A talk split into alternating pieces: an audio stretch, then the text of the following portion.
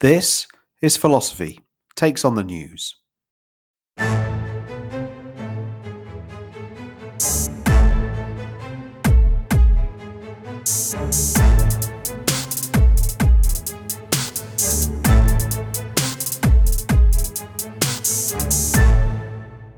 Hello, and welcome to Philosophy Takes on the News. I'm Simon Kirchin, a philosopher based at the University of Kent. We're recording on the morning of Thursday, the 10th of November, 2022. This is the week that saw COP27 take place in Egypt. The US held midterm elections in the House and Senate and various other state races. And British actor Leslie Phillips died at the age of 98. This week is a special edition where we're going to be thinking about those US midterm elections. But as always, we'll see what else we get onto. Democracy was said by Winston Churchill to be the worst form of government apart from all the others that have been tried. This can often seem to be the case. The idea of hopes raised and then dashed as those we expected to win fail at the final hurdle. We're often left with the most charming yet inept people to lead us through. Which, of course, brings me to this week's guests. Joining me today, we have Julian Baggini, famed writer and broadcaster on many topics in philosophy. Hi, Julian. Good morning, Simon. And we've got Fiona Macpherson, Professor of Philosophy at the University of Glasgow. Hi, Fiona. Hi, Simon. Nice to be back. And we don't just have philosophers on this show, we are very welcoming of other people. Also from Glasgow, we have Chris Carman, who is the Stevenson Professor of Citizenship at the university. Hi, Chris. Hi, Simon. Thanks for having me. Uh, great to have all three of you here, and particularly you, uh, Chris. Uh, and uh, you don't sound as if you're originally from Glasgow, Chris. Where originally are you from? Uh, I was born and raised in Texas, but my family's all from Pennsylvania, so I actually probably spent a bit more of my life in Pennsylvania than I did in Texas. Wow, interesting. And that's very interesting for what we're going to be talking about uh, today. States, yes. Absolutely. So um, let's then think about the results of the US midterms first of all, and then we can get on to some discussion uh, and analysis. So, Chris, do you want to explain what's happened in the election and give us the med- main headlines as you see it, please? Right. So, I guess I'm the uh, the the geeky numbers political science con- contributor to, to this week's. Uh... I, I don't think of you in that way at all, Chris. But just do your thing. so, I think the the one place to actually start is just to take a quick step back and to, to point out that you know America is in a sort of crucial phase of, of its political development uh, in that it's it's rather polarized. We have high levels of, of political polarization within the institutions within Congress. Uh, but what we particularly are seeing is, is rather high levels of, of what we call affective polarization. So the extent to which one side just doesn't like the other side. You know, they don't like, they fear, um, they have very unfavorable views of the opposite side. Uh, and by any most measures of all this, this is at historically high levels. So that sets the backdrop where Republicans don't like Democrats, Democrats don't like Republicans. So where does that take you to in terms of, of election outcomes? Well, you end up with a very split um, and very divided electorate. So where do things stand as of this morning? Uh, you know, the health warning that things may change by the time you hear this. The the outcome is still a bit fuzzy um, at this stage. The US Congress, of course, um, in the Senate, one third of the Senate is up for election every two years. And so it was sort of a, a, going into this, it was, it was split uh, 50 50, literally 50 uh, 50, with 48 uh, Democrats plus two independents who vote with the Democrats and 50 Republicans. As of now, we're sitting on 49 Republicans and 48 Democrats as of this morning, and we don't really know where it's going to go. Uh, Arizona, as of now, it looks like the Democrat might take Arizona. As of now, it looks like the Republican might take Nevada although uh, Clark County is still, we're, we're still waiting for votes from that, and that's the heavily Democrat area. So it's quite possible we won't know the outcome of who's going to control the Senate until the 6th of December, which would be the runoff for the Georgia Senate election. So it could be a nail biter for a while. Should also say that technically we also don't know the outcome of, of Alaska, uh, but we do know that it's going to go for a Republican. We just don't know which Republican because of the way that they've uh, count their votes. We won't know that until the 23rd of November. The House, um, all 435 uh, seats in the House are up every two years for election.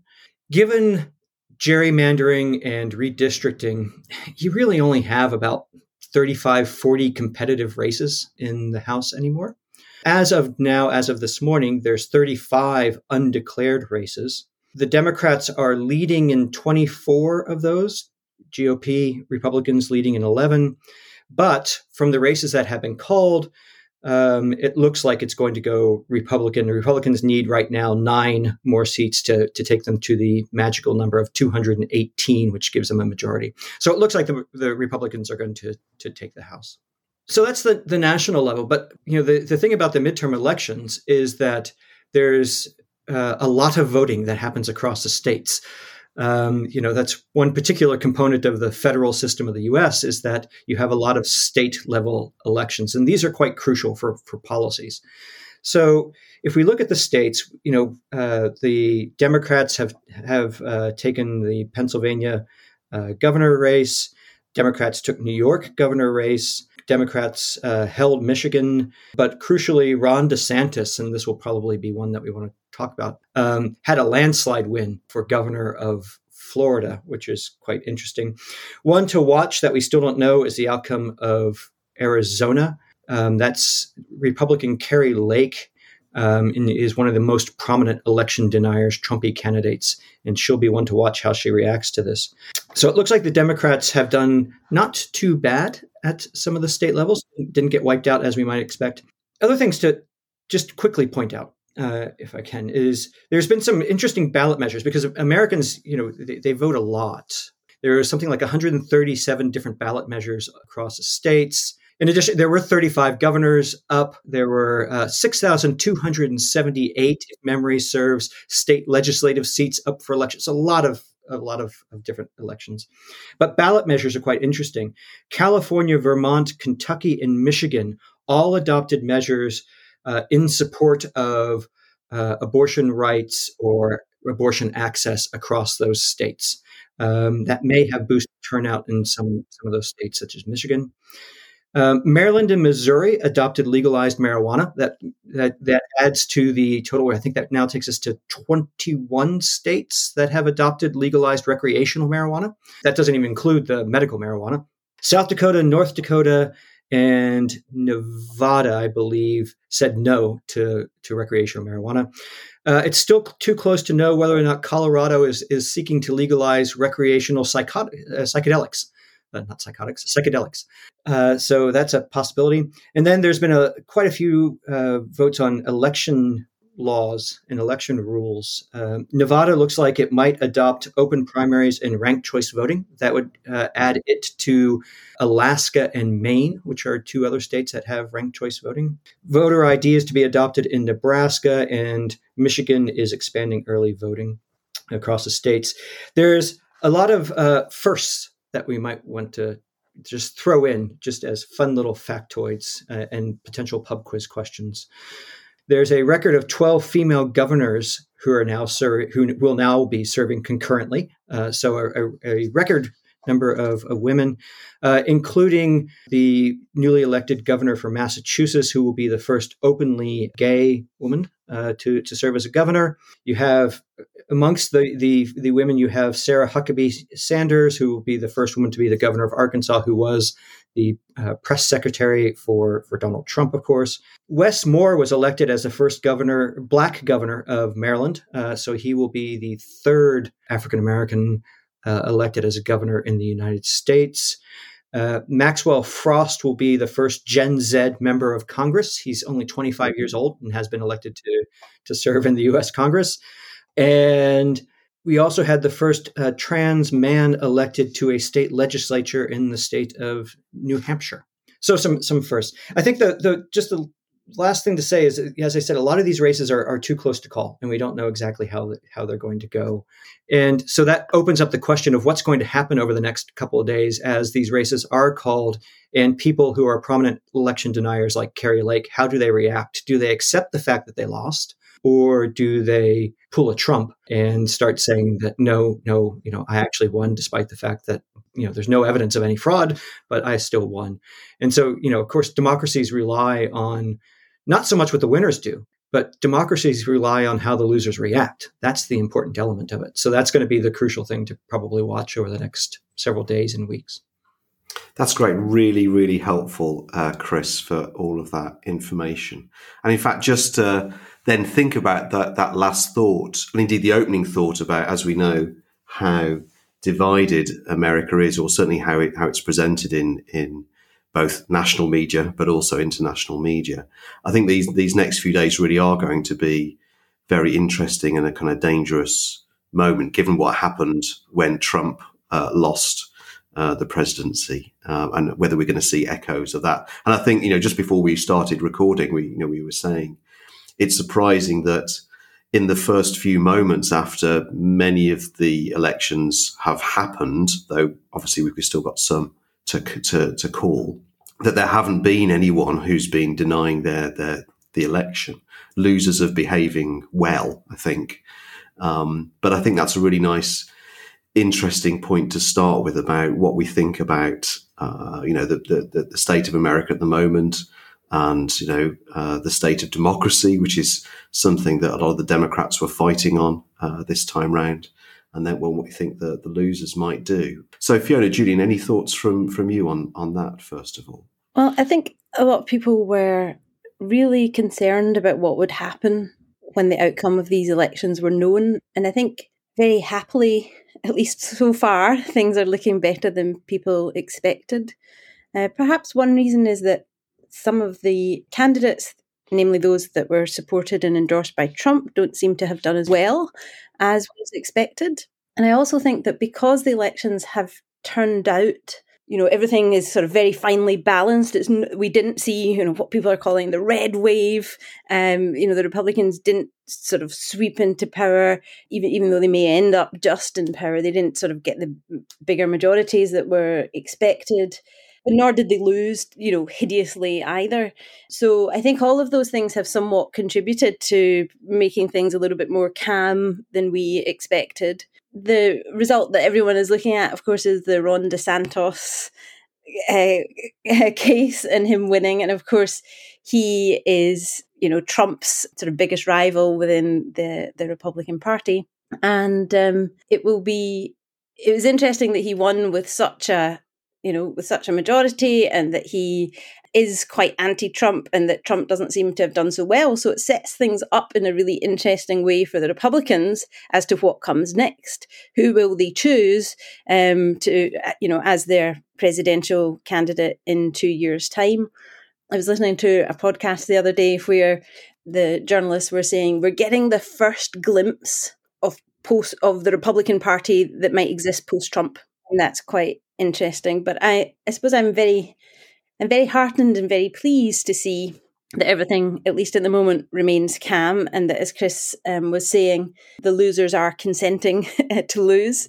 Um, I think um, one of the areas where this ties into philosophy is thinking about consent and consent to our system. So, uh, one of the first things that uh, we're taught as philosophers when we start thinking about politics is you know, how come that we have this system and that we all seem to agree to it? And, and there's a lot of talk of tacit consent. Well, look, we're all just kind of born into the system and uh, we just tacitly consent to to being in it and to agreeing to try and make this work. And I suppose this loser's consent seems to me like one of one of the the places where um, there's actually has to be explicit consent. Um, uh, is one of those places where you know, if indeed there is tacit consent, it spills over and becomes something greater and becomes absolutely explicit. Of course, there is a question whether there is tacit consent um, at all, and, and what it is that's propping up our system as we as we uh, sort of muddle on through it. Um, and when we get these sort of crises of the sort that we've seen in America um, of late, then sometimes we realize that what's holding it all together is is is looks like a bit of uh, sort of string and, and, sticking plaster sometimes and and uh, if there is tacit consent it's all very it's all very fragile. Great thanks fiona. Julian uh, thoughts from you? Yeah, well, I mean, I'm, I'm, I'm interested to, to know what Chris makes of what I'm about to say, as a as a someone who's perhaps closer to the reality of politics and doesn't just sort of like a drift around in theory. But um, I think that we talked a bit about these um, tacit tacit consent, and I think I'm quite interested in the tacit assumptions, the kind of assumptions people have about what democracy is and how it works, because I think that informs a lot of, of how they behave and their expectations of the system. And my worry is that the kind of expectations and assumptions people have about democracy are, are, are, the wrong kind. Well, the wrong kind in one sense, in the right kind in another, because they conform more to what perhaps democracy in its original meaning was. So let's backpedal a bit because it's quite well known that the, the ancients sort of didn't like democracy, partly because they thought they didn't trust the hoi polloi to actually make good choices and thought that only smart people should be allowed to do them. Um, we've kind of moved on from that, but they had a couple of other objections, which I think are more serious. One is the risk of democracy is it has the leads to the tyranny of the majority. So if you have a, a majority who who win, they can impose their will on the minority. That doesn't lead to a just and fair society. And another key one, which I think Aristotle talked about, um, I don't know if Plato did at all, but I know Aristotle did, which was actually the stability of the state and the good governing of the state depends on the rule of law above all else. So the point about the rule of law is that the law applies to everyone and it applies equally and it applies fairly. And the problem with democracy is that, you know, if the majority can come in and they can do what they want with their majority, then they can just tear up the rules as they were and just create a whole load of new ones, right? So you sort of have that threat to the rule of law um, from democracy. And I think these are two really serious objections. I think what happened was that what we call democracy, the systems that we developed, managed to avoid both of these things, actually. And they, they did, partly, I think, because of certain assumptions or or generally shared beliefs. So it was it was accepted that whoever won the election had to govern for everyone and not just for the people who voted for them. And it was also accepted that you know rule of law had to had to uh, maintain. And so in, in Britain, for example, we had what was called this post-war consensus, whereby new governments came and went, but no one sort of fundamentally ripped up the sort of the things that are most fundamental to the continuity of, of the system. That, those things were, were, sort of left intact and things happened more gradually. Now, my my feeling is that across the democratic world, people have kind of got it into their heads that democracy is a matter of people choosing, a bit like customers and consumers, and getting what they want and that, and that's what it boils down to. And that means having less concern for the losers and also less concern for, for rule of law. If you win and you can just uh, change the law with the snap of your fingers, and that that is democracy. So I kind of think that this might be fueling a lot of the tensions we've been talking about. And you know, the thing about the the losers' consent is uh, the way that might relate. I'm not sure about this. Is that because people are so obsessed with the idea that you know the winner has the right to do what they want that it makes them very intolerant of the idea that the the fair winner may not have won. That's kind of really, really, really awful. Uh, there's distrust in systems. Perhaps this is a separate point. General point that I think people's assumptions about what democracy is supposed to deliver, I think, have become un- unhelpful in that they've focused far too much on uh, majority will having its way, and it's neglected this, the risks of tyranny of the majority and rule of law. Thanks, Jim. Really, really, really helpful. Yeah, just some thoughts from me, just a few things, and because I'm sure Fiona and Chris will want to come back in. Uh, I mean, just picking up on one or two things that, that you've all said. I think that uh, I think it was Fiona who who said it. You know, it's really important actually that that losers go out and do something explicit. And I think we're at a moment, not just in America, but in other in other countries as well. I'm thinking, you know, about the UK, but it's it's true uh, in Europe, uh, which have a lot of democracies, and uh, we were talking about Italy and, and Sweden on a previous podcast. That actually there's a kind of, as as philosophers would term it, a performative utterance here about you know going out and saying, you know, uh, it's I've lost, but it's okay, I've lost, and perhaps also just picking up on, on your thought, Julian, that reminding people that um, whoever's won is is governing um, for the interests of all people and not just um, a, a, select group and, and, those people who've who voted for them. I think that's very important, and I think that you know thinking about the the campaign the Democrats were, were running, which was partly edging on abortion rights, but also thinking about you know crisis for democracy and so on. Uh, it's the latest crisis for democracy since the you know in the last two years. That uh, I mean, there, there, there's something to that because if if we've got a, a situation over the next few days in America where lots of losers contend the election, then we're in a really bad state because there's just no acceptance of the process and no acceptance of the of the general rules and these tacit acceptances that you were drawing attention to, Julian. So I think it is a very a very dangerous moment, not just in America right at this time, but a dangerous moment for, for, for democracies. Um, Chris, Fiona, you got any more thoughts on this, Fiona? So I like the thought about that there's a threat to rule of law, and I'm sure Chris will keep me right here, but it seems to me that there's perhaps more of that threat in the American system than there is in the UK system. So I was just there making a little list of ways in which I think you might you might be worried about the uh, threat to rule of law on account of the Republicans getting in in America. So, first of all, um, as Chris was saying, there's been lots of elections, you know, that have just taken place in America, including for the secretaries of state, and those are people who run the elections. And a lot of the um, Trump leaning secretaries of state have made very controversial statements about the elections, saying things like, I'll make sure that uh, Republicans win from here on out, which seems incre- an incredible statement for people to make.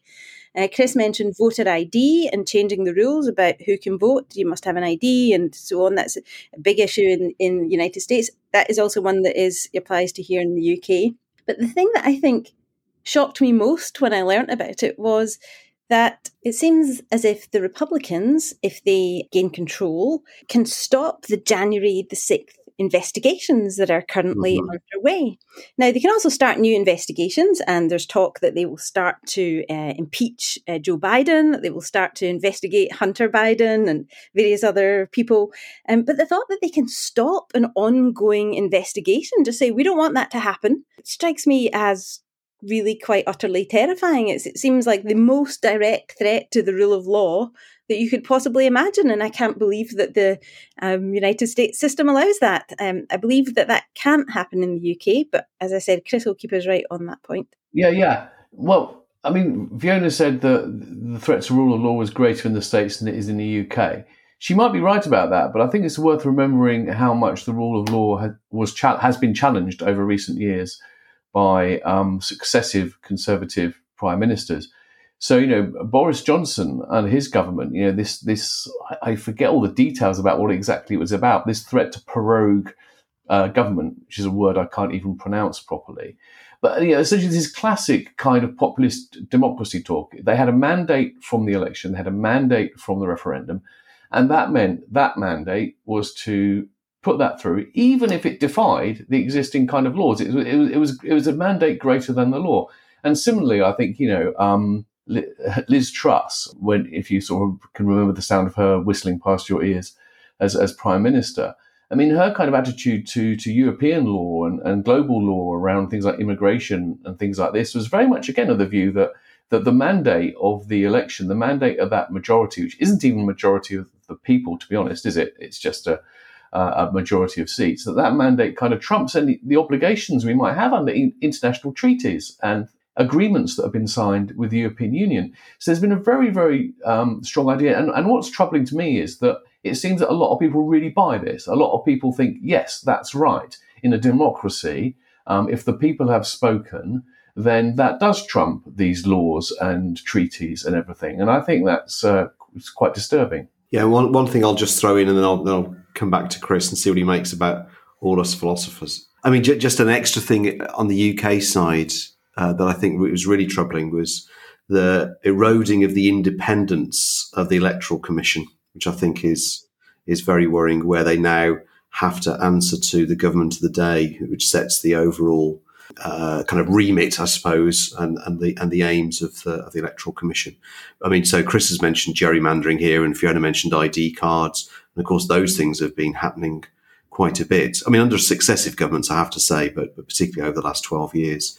And that's something that, that really worries me. Where, uh, I mean, to put it in a different way, you've got governments of a certain sort or people of a certain sort who think it's up to them not just to challenge the process explicitly, but that they're in charge of the rules of the game. and they're cha- and they're changing the rules of game to to um, basically load the dice in their favour to, to mix metaphors a little bit. Chris, why don't we come back to you? Um, no, it, it's it's really an interesting conversation. It, it, all all three of you have have basically circled around exactly where you sort of ended up with Simon with this idea of of the rules of the game and the implications of, of control of that. I mean, Julian, at one point you you sort of said as almost an aside, well, there's this issue about distrust in the systems, but we can set that aside and we can come back to it.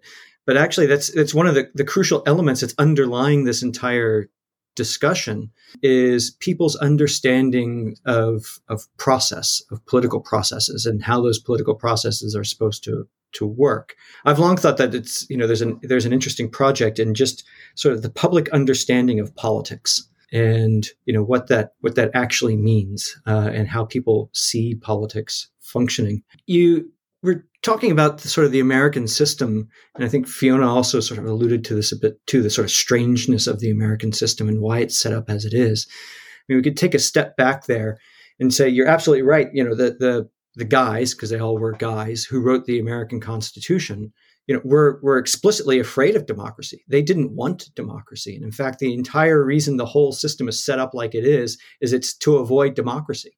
And so the the the whole idea of, of fear of tyranny of the majority, you know, the fact that one third of the Senate is is elected at a time, uh, the fact that the Senate actually wasn't even publicly elected uh, when it was first set up, it was only elected by the state legislatures.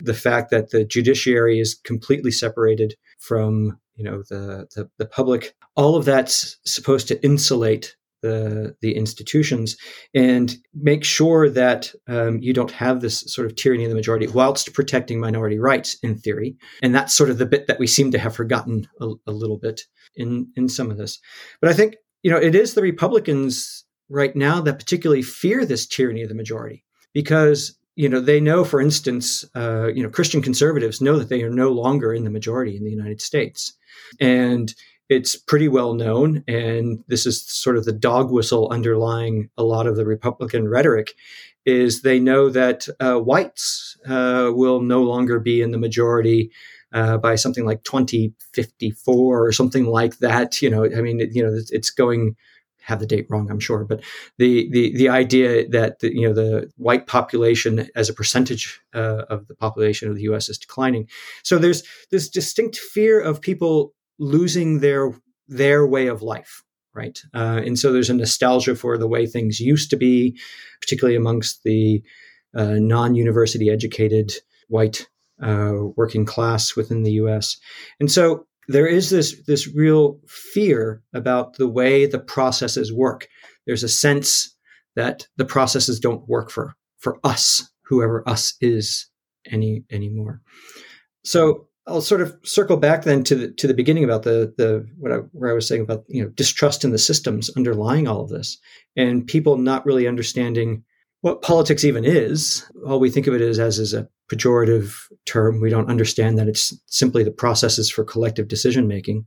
And one of my sort of things that I keep coming back around to quite often, usually, is is the importance of compromise within political systems. And uh, you know, I have a, a a long project looking at that uh, with a co-author in the, in the states about public support for compromise, and we find that sure enough, there's distinct groups of people who who don't like the idea of compromise anymore, and you know that the institutions, you know, we need to control the institutions so that we don't have compromises, which is quite alarming and problematic, I think. Goodness. So Fiona and Julian both want to come in. Fiona, why don't you come in first and then Julian? The idea of compromise is, is such a, an interesting one. On the one hand, it seems very reasonable. You know, we should compromise. We should try and work together. Different sides should work together and do what's best, and so on. It just seems so, you know, it just seems like the right thing to do. Of course, we should compromise. But on the other hand, it seems like the wor- like the absolutely worst thing that you should do you know like um, i don't want to compromise on um, voter id i don't want to compromise on who uh, on who can change the rules when uh, with respect to governance. I want that all to be fixed and fixed in the way that i think is right. So how do you know when you should compromise and what should you compromise on? Because there's a lot that, that just seems like that this is absolutely the way it should be, and any compromise and move away from that is just absolutely a terrible thing to do. So I d- I don't know if Chris can help us out there, but it seems like a very, very tricky notion to there's, me. There's a couple interesting books out there on this, and um, uh, one particularly points out that there's a, a particular sort of Anglo American way of thinking about compromise and more of a, a, French way of thinking about compromise. And there's just there's just sort of fundamentally different views. Some some systems view compromise as being a good thing, and some systems compromise, see compromise as being a fundamentally bad thing. And so Fiona's articulating the more compromise is a bad thing idea that you know if we have the majority, we get the say, which in a way, it goes counter to some of the things that we were just saying. Oh, well, that's really bad if the Republicans get the majority and they suddenly change the election laws to, to help them. I mean, there's an idea that we get the majority, we get to set the laws, but there's a underlying premise that they should kind of be fair so that the other side still has a chance of getting the majority. If we set the laws so that the other side can't get a majority, then that's the problem. But the, the American system was specifically set up to force compromise. The reason that the House and the Senate must agree on the exact same text of a bill down to it, you know the punctuation um, before it goes to the president for a signature is the idea that you must enforce some degree of compromise between the popular will, which is what the House is supposed to represent, and the states uh, as political institutions, which is what the Senate is supposed to represent. And so, entrenched in the American system is this idea that, yeah, it's going to take a long time to pass laws. Um, it's going to be slow. It's going to be somewhat painful. Uh, but we will at some point enforce some idea that we must all largely consent to the to the things that, that go uh, that go forward. So it's just fundamentally different, I think, ideas about what compromise is and what its role should be in political processes. All this talk about compromise and knowing when to advocate and push and when to when to talk to everyone else and compromise reminds me of all the time I was a university dean, but that's another whole other story. Uh, Julian, yeah, oh well, loads. I mean, on the compromise issue, I think there's there's a kind of subtly different ways of, of understanding this. So there's this sort of Southern African concept of Ubuntu, which um, is, is hard to translate, but as it relates to sort of political process or has been applied to political process, it's around the idea that what you really try and achieve is consensus. So uh, this was quite prominent, I think, in the Durban Climate Summit many many years ago, where it was claimed to be one of the reasons it was one of the more successful ones. So the idea is this: the idea of compromise is that it's kind of competing teams trading off to get to where they want to be and getting as much as they can. So it's very much based around the sort of adversarial trade-off model. Whereas the consensus idea is that you know you actually as a, you have to as a group somehow be able to come round to a position, even though as individuals you may not buy into it entirely. I mean, you know, the differences are quite subtle in some ways, but I think they're quite interesting about how we frame it because the idea of a consensus is about seeing the, the, the task of the collective as the whole, whereas compromise very much frames it in terms of you know zero sum games and well not zero sum games but trade offs between between parties. So I think that's quite quite interesting. But on on um, trust, which I think is again we, we sort of keep sort of raising it and not quite uh, delving into it. I mean, I think that is a huge thing. And I suppose my concern is that we've got to take really seriously the idea that the the lack of trust is is not unreasonable entirely. Um, you know, Chris was talking about public understanding of politics and a certain amount about public ignorance. And I think there's some truth in that. But I think, and I'm not suggesting Chris thinks this, but we don't attribute all the lack of trust to somehow people not understanding the way things work or having a cynical view. I mean, if I was in America in particular, I think my degree of trust would be hugely high. And I think what's quite interesting here is you got, you, you, Trump talks about draining the swamp, and you know Michael Gove in the UK from the Conservatives talks about having too much of experts, although that's a, a slightly um, misquoted uh, phrase. And so we've come to see that kind of like trust as being something the, the right is doing to erode things. But for decades, the left has been telling us all the reasons we should distrust it, right? So we talk about all the corporate lobbying in, in, the US, and it's true, corporate corporate lobbying in the US is is terrible. There are loads of things that have concretely happened in America, largely because of corporate uh, lobbying. And think about you know tobacco and oil, all all these things. They've been hugely powerful, and you know people on the left will give you no end of reasons to sort of like distrust the idea that our elected politicians are behaving on our behalf and that really they're they're responding to sort of capital etc etc so i mean whichever way you look at it i think if if if the public is thinking to itself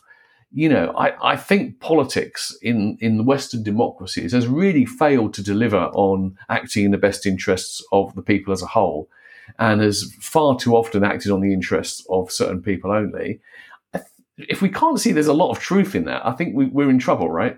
So I think that has to be addressed. It's not just about people understanding the way politics works and and getting their expectations fixed. That is important, but it's not the whole thing. I mean, it, the lack of trust has some basis, right? I think it clearly has some basis. And I think one of the examples you raised earlier of the proroguing of Parliament gives you the perfect example of that. The Johnson government uh, knew that Parliament was going to vote against what it wanted. It just shut down Parliament. Um, and or, or the Queen did on the advice of, of Johnson uh, on the grounds that uh, that he gave her advice that this was appropriate. And then a subsequent investigation has shown that that was absolutely illegal. I mean, the fact that that happened, I find truly shocking, and I find the um, I don't understand why there has not been why more hasn't happened on the on the basis of that outcome. I mean, why isn't Johnson in jail on on account of doing something so utterly illegal and undermining of Parliament? That seems dreadful. Now I sound like a Trump person. Lock him up. Um, it, um, but it does seem to me utterly shocking that um, that outcome, I don't think, received the attention that it it should have done. The the government just just pulled the plug on Parliament deciding what what should happen next. It was absolutely appalling. I mean, yeah, my trust is is has my my trust in politics and the government has suffered. Part of the issue here is that there's a variety of causal mechanisms to some extent that have, have led to a decline in trust. And it's it's quite difficult to package them all together. I mean, to some extent, we, we're still working on even under, understanding what they all are.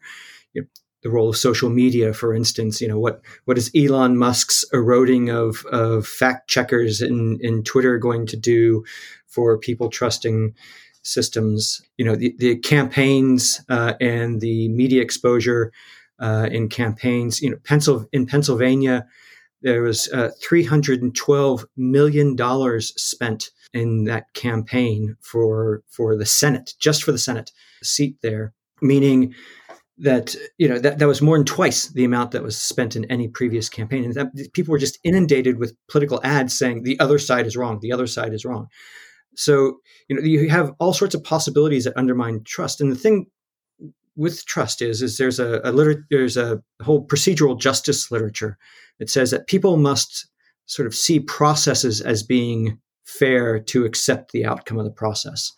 Uh, you know, I'm willing to accept the outcome of a process if it's un if it's unfair. Uh, or I mean, I'm not willing to accept the, the outcome of a process if I see the process as being unfair. If the process goes and the outcome is something I don't like, but I think think the process was fair, I'm willing to accept it. So it's the, the, the processes and the procedures are actually really quite Im- important in all of this. And I think this goes back around, uh, and then I'll stop here with Fiona and and Simon's sort of observations around the eroding of the independence of elections. So if people are seeing you know elections processes as being unfair, that makes it harder and harder for people to accept the outcome and trust the outcomes. That's great. Thanks, Chris. Uh, listen, all three of you, why don't we pause things there uh, to give ourselves a break and our, and our, poor listeners as well and see if we can be a little bit more optimistic in the second half. Uh, but perhaps not, because in the second half, I want to continue this idea of trust. And let's bring in uh, kind of some other players that we've only briefly mentioned. So, Chris mentioned the media uh, just now. Let's think about media information and trust, not just generally, but also in the context of, of the US elections in the second part. So we'll see you all then.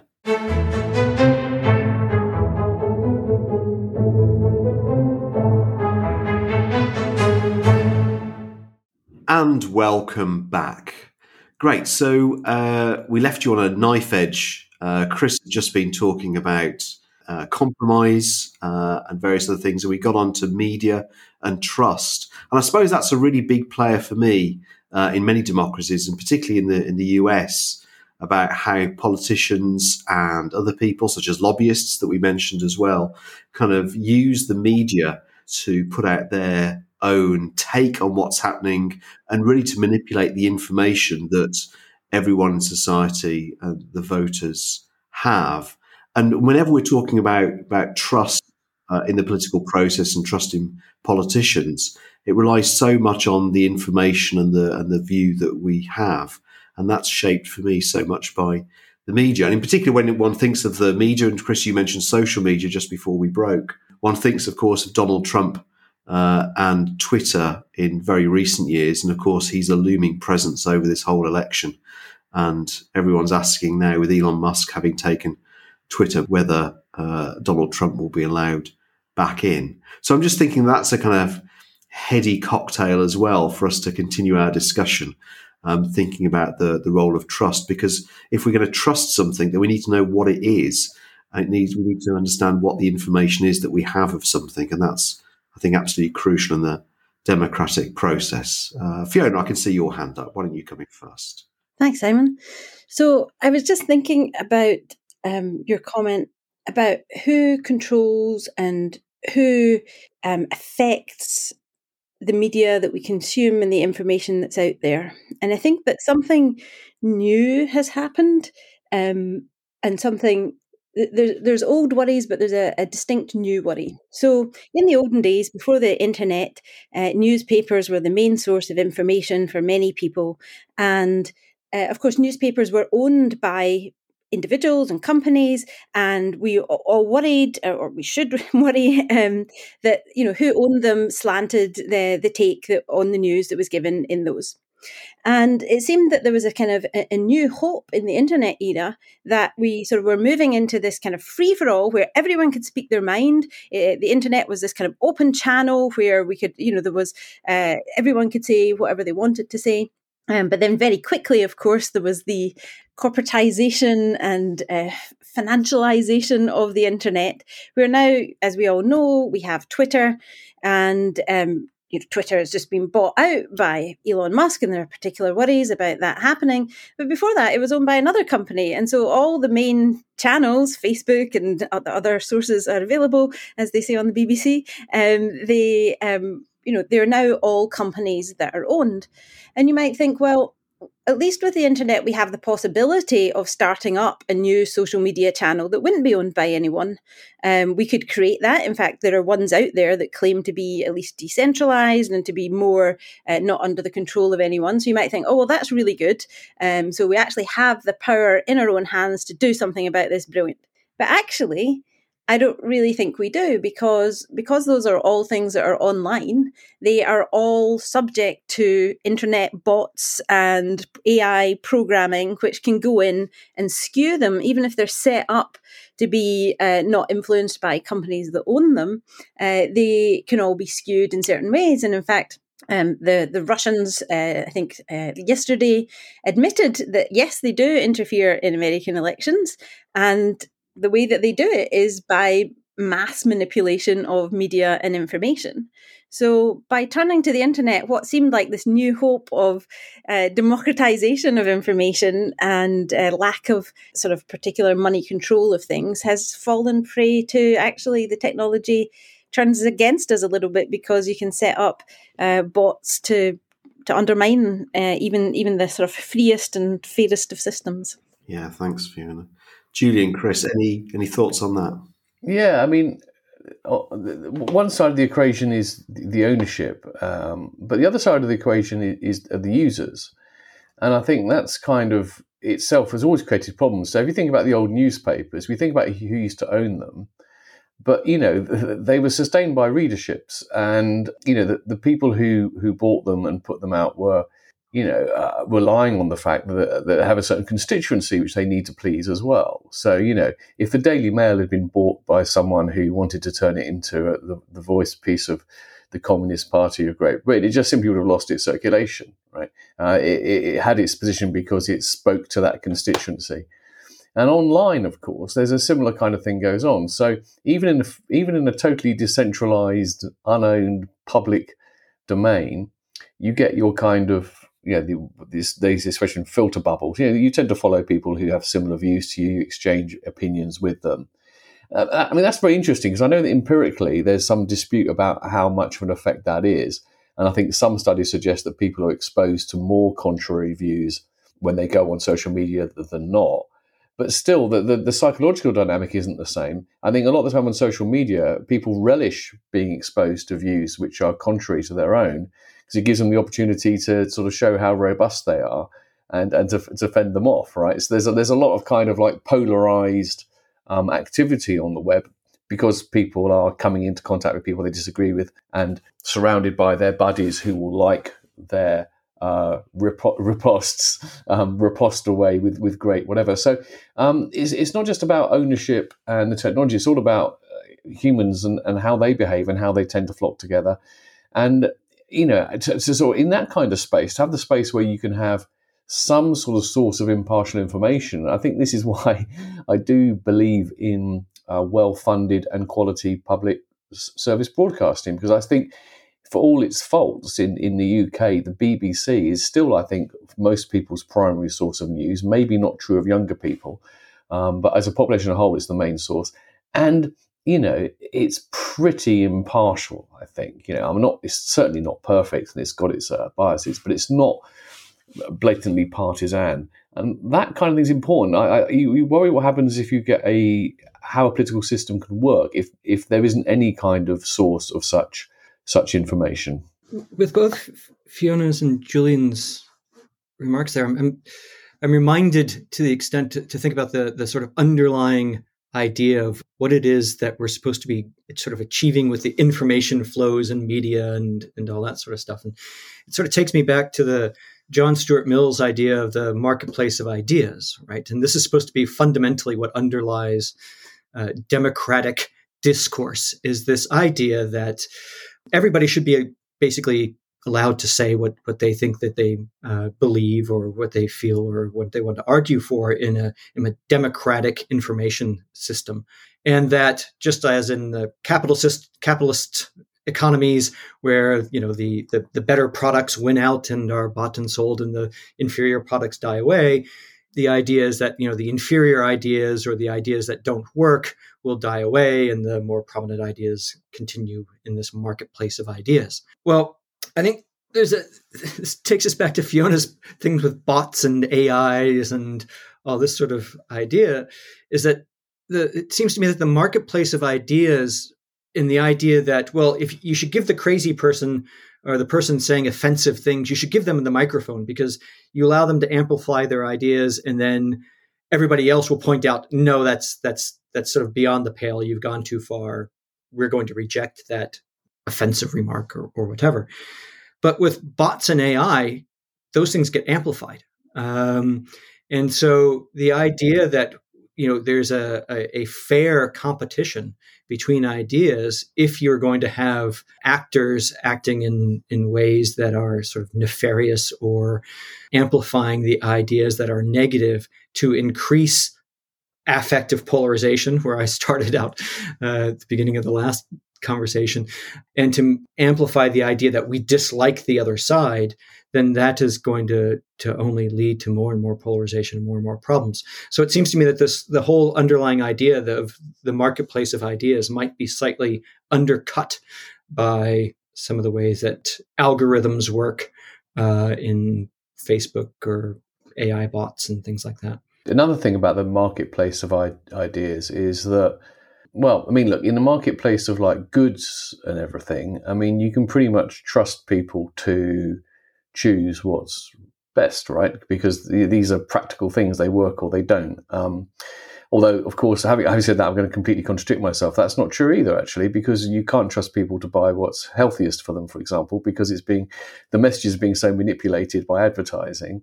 So, actually, with the information thing, so so all, all markets really. They, the market model assumes that people are making judgments on the basis of, of good reasons, right?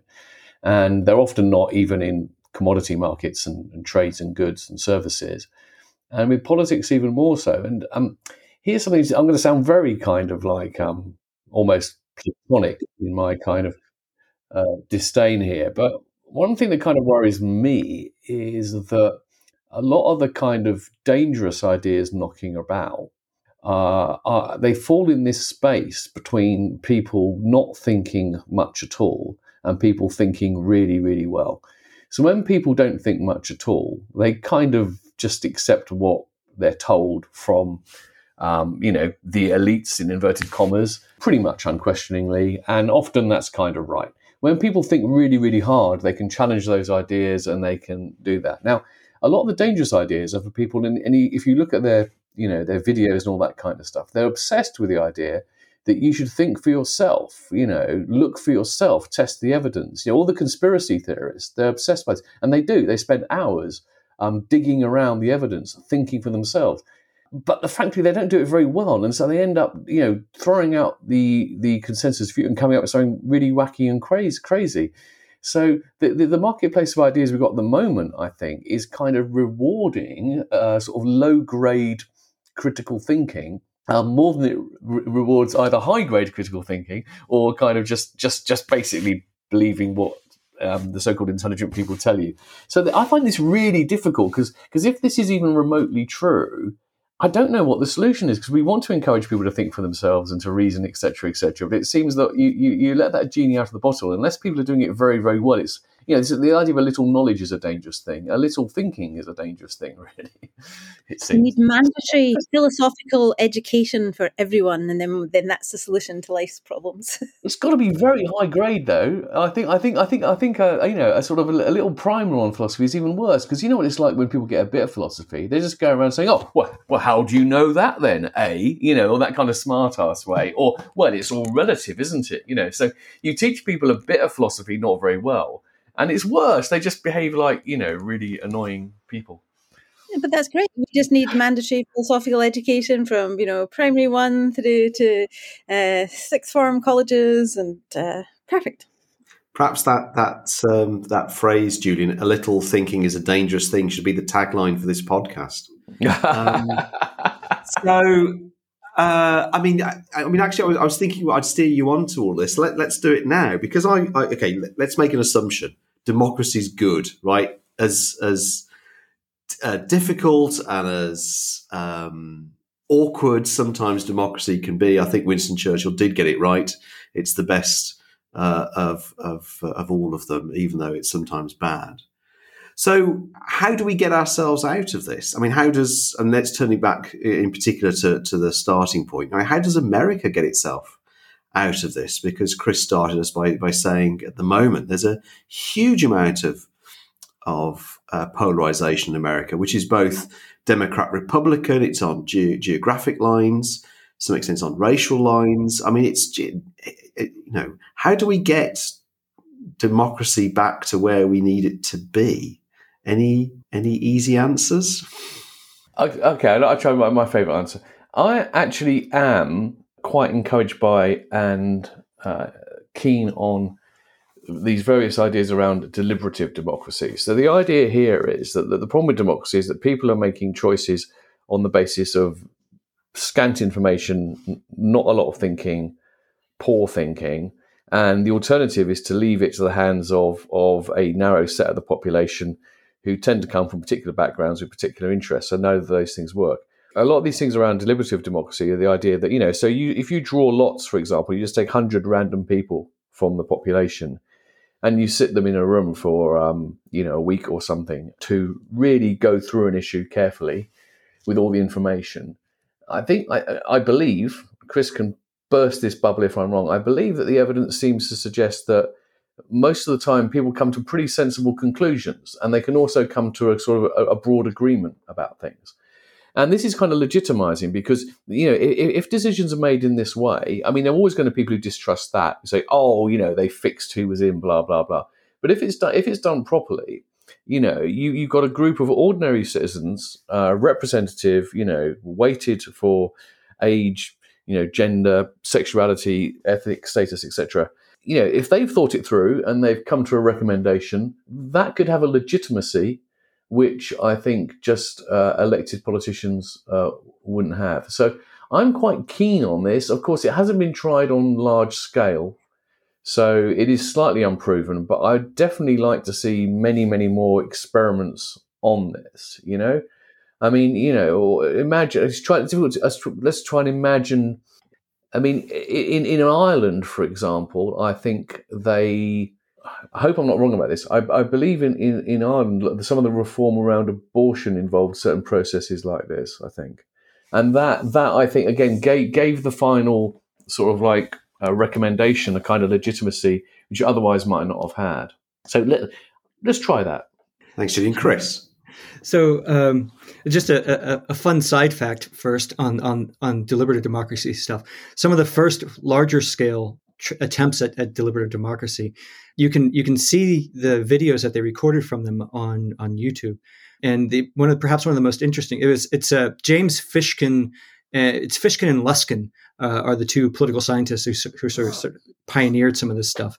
And the first one was in Manchester, and uh, you can find a very uh, young Tony Blair uh, being questioned by members of the audience uh, when he was uh, Home Secretary about crime policy um, on that. So it's it's well worth a watch, uh, and it, you show it to students, and they're somewhat shocked. It's it's I think it's it's quite positive, Julian, that you stopped with with deliberative democracy as opposed to using the the usual tagline of deliberative and participatory democracy, because I was I'm reminded that the thing with deliberative democracy is a you have all the problems of recruiting the the audience and the participants as you sort of hinted at but getting the people to turn up and getting them to turn up in the right mindset is quite important. So it seems like my role today is to throw out random bits of political science uh, research and references. So there's a there's a, a great book by Diana Mutz uh, called "Hearing the Other Side," where she looks at the and she says that you actually have a conflict between deliberative democracy and participatory democracy. And the sorts of things that you need to encourage people to deliberate that is, you need to encourage them to want to hear the other side, to listen, to sit down and think things through and be calm. That, that encourages people to deliberate. And you get sort of one kind of outcome out of that. But the things that encourage people to deliberate are sort of exactly the sorts of things that turn people off participatory democracy, that is, getting out to vote. Because you know, once you think that, oh well, the other side might actually have some points and all that, and well, it's all it's all okay, and I don't really need to to get out to vote. It's fine. The things that encourage people to get out to vote are exactly the sorts of things that we're seeing in America right now. Why is America actually having a boom in turnout at midterm elections. So in 2018, turnout was 49.4%, which is the highest since uh, 1914 in, in the last midterm elections. And we expect, we don't know the numbers, but we expect it to be higher this time uh, than it was in 2018 turnout. Why? Because exactly the sorts of things that get people to participate. The other side is wrong. They're bad. They're scary. We need to stop them are exactly the sorts of things that turn people off wanting to deliberate.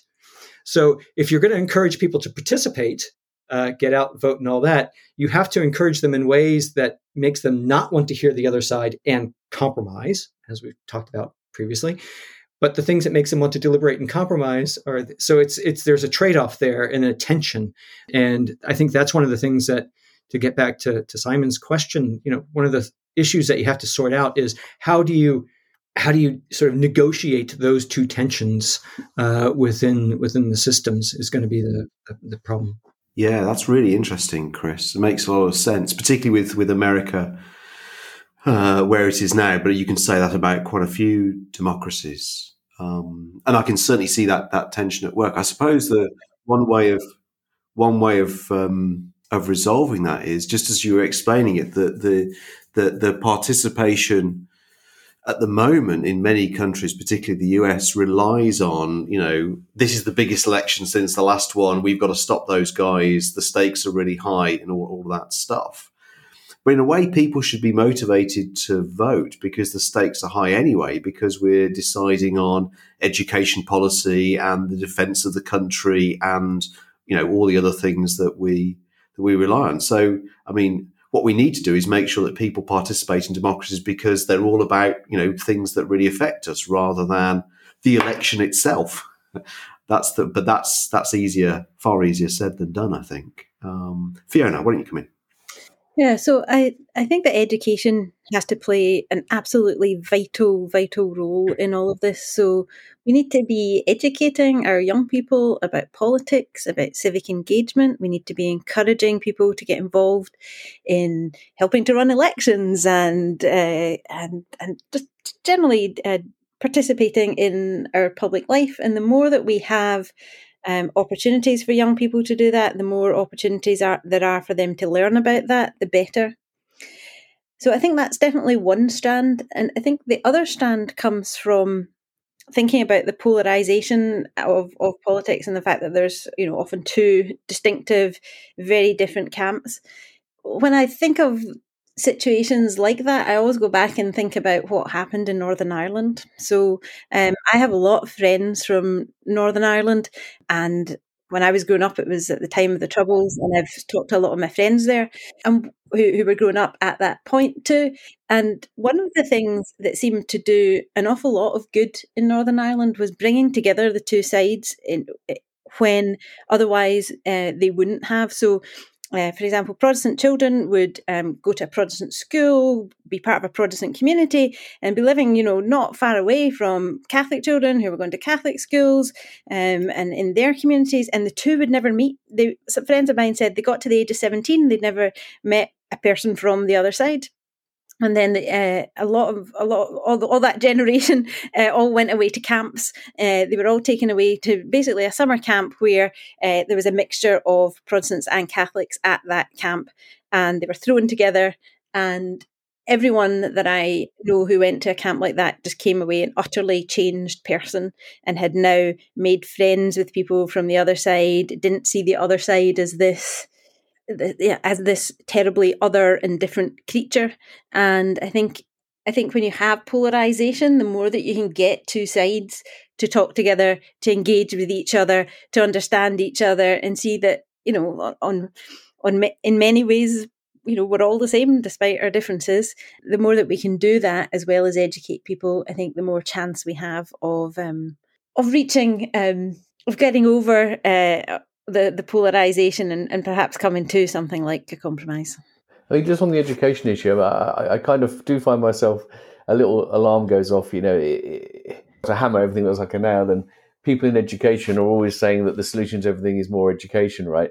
But I mean, I, I say that with my skeptical hat on, but I think there's it's just true. Education plays a huge role, but I think the other aspect of what Fiona's talked about is is at least as important and probably more, which is the, the modeling and the instantiation of it, giving people the lived experience of things. I mean, if you want to prepare uh, young people to be feel they're part of a society where their views count and where they need to be understanding, empathetic, etc., etc., you need schools where that's kind of modelled, and you also need, you know, a society which delivers on that promise. There's no point in teaching people about how great and fair dem- democratic procedures are and everything if they can see that they aren't.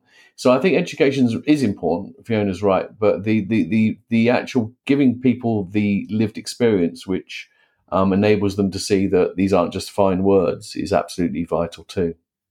Great, thanks, Julian. Uh, that was all really helpful, and thanks uh, also Fiona and, and, Chris. So we've gone across lots of different topics there, just starting with the U.S. elections, as, I, as, as I, I, thought we would, uh, and we could carry on and on and on. And as uh, Chris reminded us right at the start from when we are recording, this will run and run and run, both the election results themselves and then reactions to them. But let's uh, let's call a halt to things there.